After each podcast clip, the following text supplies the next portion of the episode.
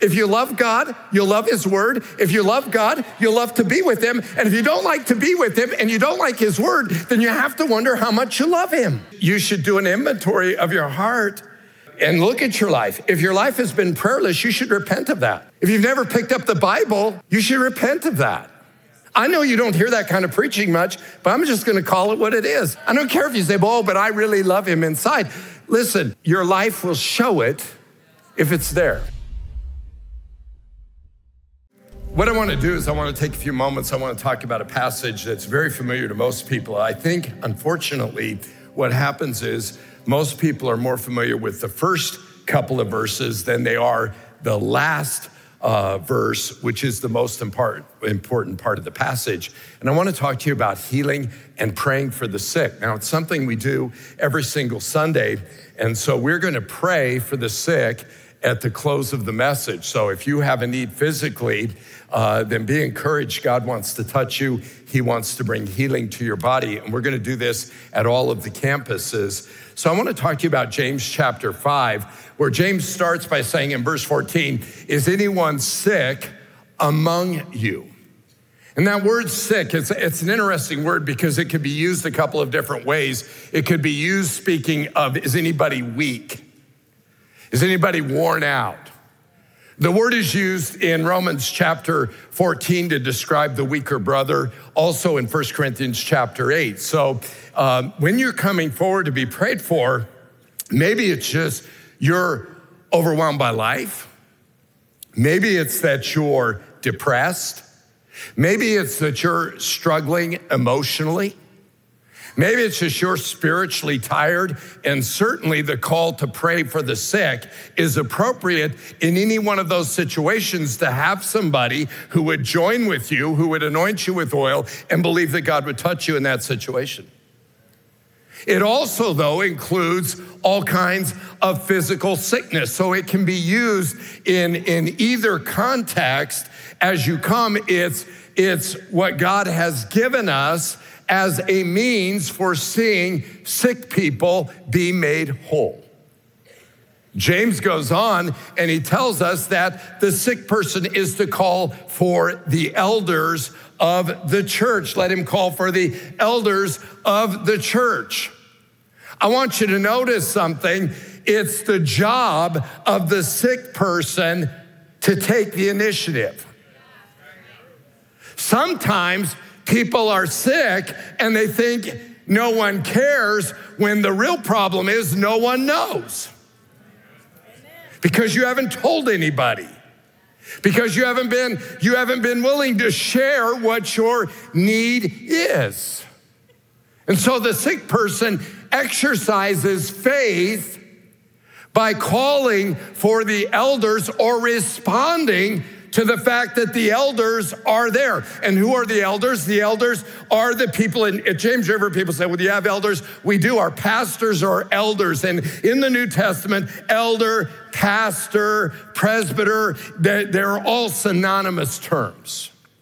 And what happens is because of the need of the people and the size of the congregation, we as elders have delegated the authority to pray for the sick to those who feel God has called them to do that and who have completed the class that we have so that there is some instruction as they do that.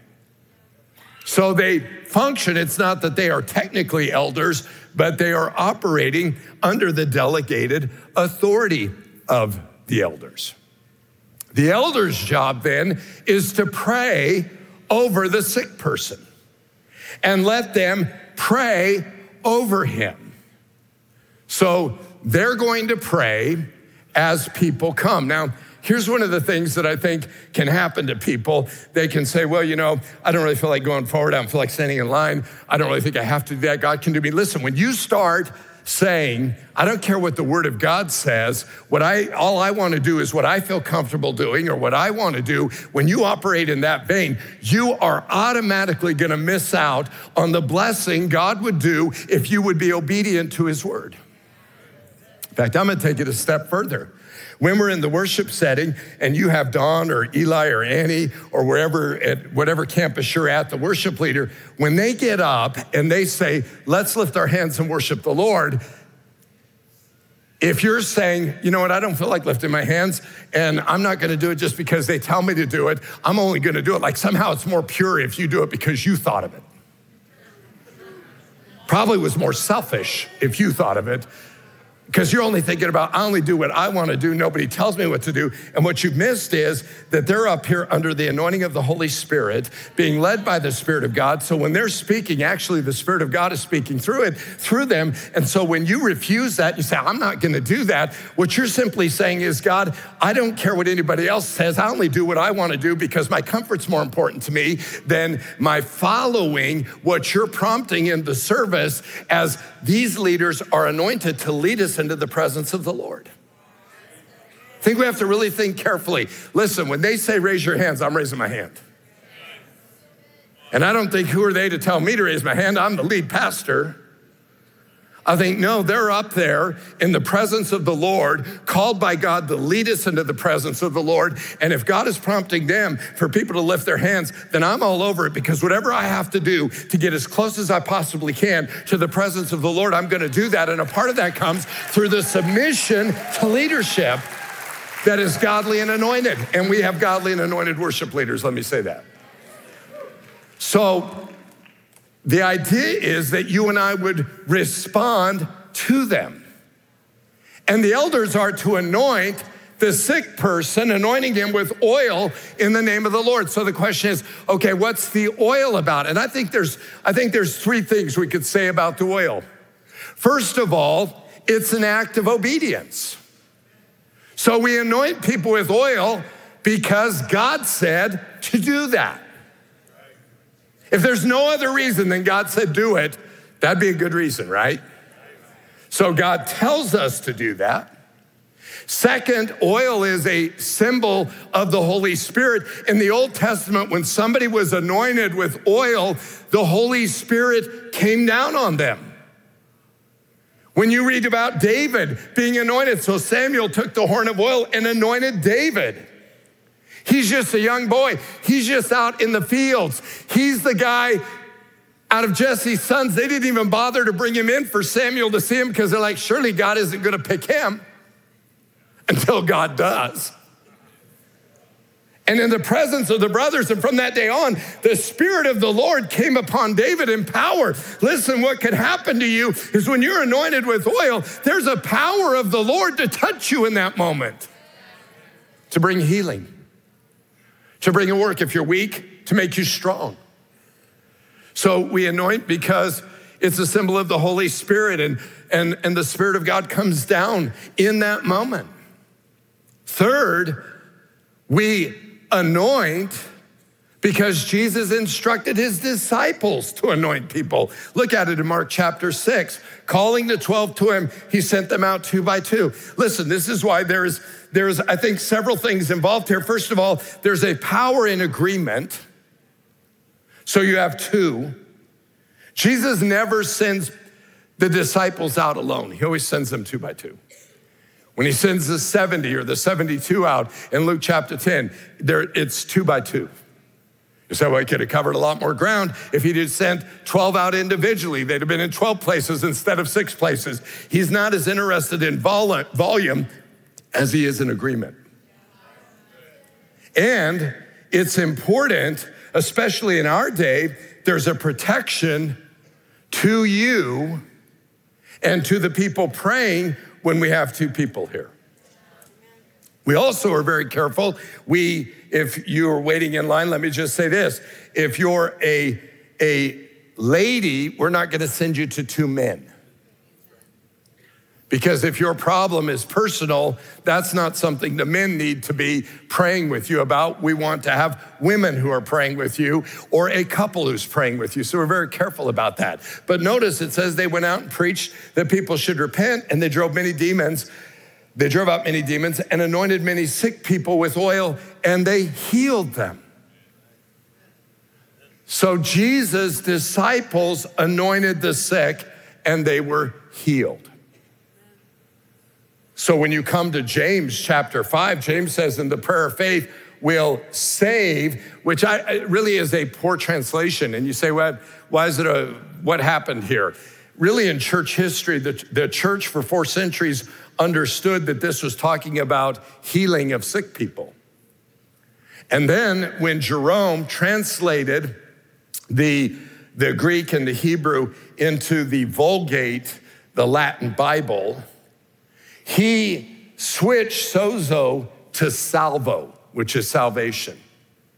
And that affected Catholic doctrine from there on and changed an understanding that the church had relative to this verse. I think it was something the enemy did to try to take away something that is really the birthright of every child of God, and that's healing in Jesus' name.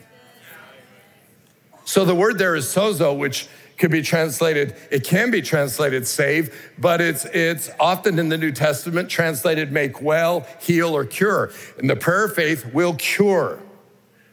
The prayer of faith will make well. The prayer of faith will heal the one who is sick. And the Lord will raise him up. So there's a work of the Lord that happens in that moment. As they're praying, the Lord is at work in that moment, making you well. But notice the last part of the verse and if he has committed sins, he will be forgiven. And what that's not saying is that as they pray for you, if you have sins, those sins are taken care of. We get an idea of what it's talking about when we look at verse 16. But first of all, let me just say this you can see a relationship in the verse between sinfulness and sickness. Some sickness is caused by sin. Now, let me be clear with everybody. I'm not saying if you're sick, it's because you have sin in your life, but you may. So I don't want anybody walking out, well, the pastor thinks I haven't been healed because I have sin in my life. That's not what I said. But I am saying there are many people who are not healed because they have not applied what this verse and the next verse have to say about prayer for the sick. And there are things that God wants to do in us as He does things for us. God cares about the purity of our heart. God cares about the condition of our life and our the way in which we serve him. In the Bible, you see clearly the connection between sin and sickness. So, for example, you go to John chapter 5, and Jesus sees the paralytic at the pool of Bethesda. Jesus comes up to him and says, Do you want to be healed? Do you want to be well? And the man says, Well, you know, the problem is, angel comes down, stirs the water. I try to get over to the edge because there's the idea that if, if the water is stirred, first one in gets healed. We don't know if that happened or not. It might have happened. We don't know. But his, his view is people keep getting in the pool before me. Nobody will help me get in the pool. And that's why I'm in the condition I'm in. And Jesus says, No, do you want to be made well? And long story short, he tells the man to get up. He walks, it's the Sabbath. The man walks out. Jesus finds him later in the temple. So the pool of Bethesda is outside the temple, but now he's up in the temple courts. Watch what happens. Afterward, Jesus found him in the temple and said to him, See, you are well. Sin no more that nothing worse may happen to you. What's that telling us? The man was a paralytic because of sin. And Jesus is saying, You think that was bad? It could get a lot worse if you don't straighten up your life. So there is a connection in people in in people's sickness at times where God is actually using sickness to discipline his children. This is not foreign to scripture.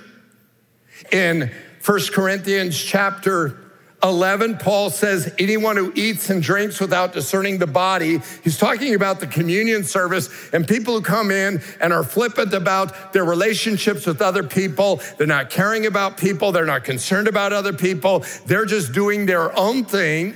Don't eat anybody else. Don't care about anybody else. It's just me and Jesus, and that's all that counts. And Paul says, because of that kind of attitude, which is sin, watch this. That is why many of you are weak and ill, and some have died. What's that saying? You can have attitudes of sinful indifference to brothers and sisters in the body that can result in weakness and sickness, even death. And we're not talking about a few. He's not saying, and you know, there's a few of you. He says, no, there's a lot of you. This then should cause every single one of us to stop and to think this through a little bit because honestly, whom the Lord loves, Hebrews chapter 12, we're going to get to this, he disciplines. As a father disciplines his children. No discipline is pleasant at the time, but is painful, right? That's what this is what the writer of Hebrews says. And Paul is saying God can use discipline over sin. He can use sickness to discipline people. And some people, he says, you know what? If I let you keep on going, you're going to destroy my body. And I love my body too much and you too much to let that continue. So your time on earth is over. This is very sobering to think about this but it's certainly in Scripture that we would give thought to that. Some people are sick because of the sin they tolerate attitudinally, because of the sin of indifference. So let's, let's take it out of the realm of some of the more overt and obvious sins that, that we could name, whether it's sexual sins, whether it's, it's sins that, that would be on the on your top list of worst sins. And let's take it into bitterness. Let's take it into envy. Let's take it into jealousy. Let's take it into gossip. Let's take it into indifference toward brothers and sisters in the body of Christ. And what, what James is saying is when you come to be prayed for, you've got to consider not just your need for healing, but you have to, you have to consider the condition of your service to God. John G. Lake says this I want to tell you when you begin to analyze the subject of sickness, you will discover that usually the difficulty is that there is sin behind it. Now, John G. Lake, you say, who is he? He was a faith healer in the early 1900s and was very well known and was very effective in faith healing ministry. Uh, a lot of people would say, who are very familiar with his ministry, he was 100 years ahead of his time. So he understood a great deal about healing, and he would say that usually the difficulty is that there is sin behind it. So when you have somebody who is frequently prayed for and they're not healed, then you've got to begin to do some diagnostic. Now, again, I'm not saying that everybody who's not healed has sin in their life. So let's not, but let's also say that if many are sick in Corinth because of sin, then we can say that in a body of believers, it is possible there are, there are sinful attitudes or sinful indifferences that affect the healing.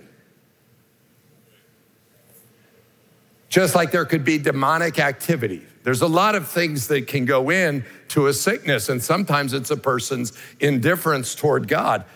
Not necessarily that there's an act of sin or some personal sin, but more likely the laziness of our soul or the inactivity of our spirit or the neglect of God's word. Listen, you know what he's saying? Some people are coming forward and they never read their Bible, but they're wanting to be healed. So they're more interested in the gift than they are the giver. And that doesn't work. Now, listen, let's not make the mistake of skewing our doctrine and our theology to the exception because we all know people who were not living for God and were healed. So God's gracious and God does a lot of things, but let's take the scripture at face value and say, what is the scripture saying? And let's listen to somebody who's seen a lot of people healed and how does he view sin and sickness relative to James chapter 5? That's what we're talking about here. He says, not necessarily that there's an act of sin or some personal sin, but more likely the laziness of our soul. Listen, are you indifferent to God? Are you zealous for God? Do you really care about the things of God? Or all week have you lived the kind of life that cares little about the things of God, but now you're coming forward to be prayed for? And it's not that it couldn't happen, but I'm just saying if you really need healing, then you need to do an inventory of your heart. And listen, that should be true of every single one of us. Regularly, repentance is a daily activity of the Christian where when you find something's not right about the way you're walking with God, you turn from it. You acknowledge it before God and you say, I'm not going to do that. So let's not be all shocked that God might not heal somebody because they have a crummy attitude. So, this is what he's saying. He's saying, or neglect of God's word, or neglect of faith and love and prayer. So, you're not ever praying. You have, you have zero prayer life, but you want to come forward and have people lay hands on you and be healed. That's not going to be effective. Or you don't believe. You're like, well, I don't know I even believe this, but I guess I'll go. Well, you know what? Then maybe you'll be healed because God is gracious and the people who pray for you certainly have faith. But the idea is analyze yourself.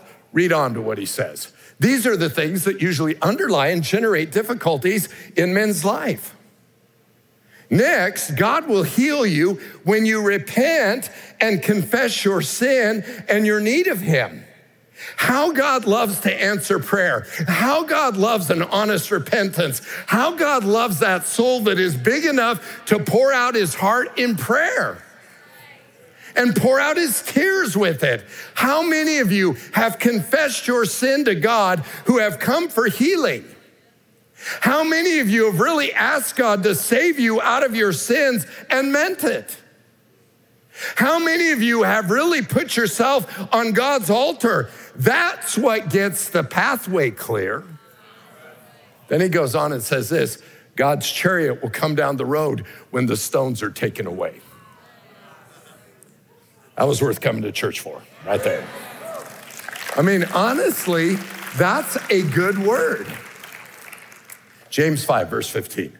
And if he has committed sins, he'll be forgiven. What is he talking about? Next verse, it says, therefore, and there's two steps. Number one, before you come here, you should repent. I mean, you should, you should do an inventory of your heart and say, God is, have, and look at your life. If your life has been prayerless, you should repent of that. If you've never picked up the Bible, you should repent of that.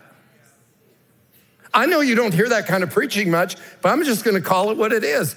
If you love God, you'll love His Word. If you love God, you'll love to be with Him. And if you don't like to be with Him and you don't like His Word, then you have to wonder how much you love Him. I don't care if you say, oh, but I really love Him inside. Listen, your life will show it if it's there. I love Debbie. I raced to get, you know, earlier in the week, a week ago, I sent Savannah flowers. I've done that for Savannah for years, and this is a real husband deal. I sent my daughter flowers and didn't send my wife flowers. And I was like, oh, snap. Now, here's what happens. Here's the way I got an excuse, so ladies, bear with me. We were on vacation, have a nice dinner, really nice dinner, and we're like, this will be our Valentine's dinner. But that was then, and this is now, and today's Valentine's Day. You know, you can say that all you want. Guys, when she, when she says this is that, and you don't have to worry about it, What you say is, if I'm smart, I will worry about it.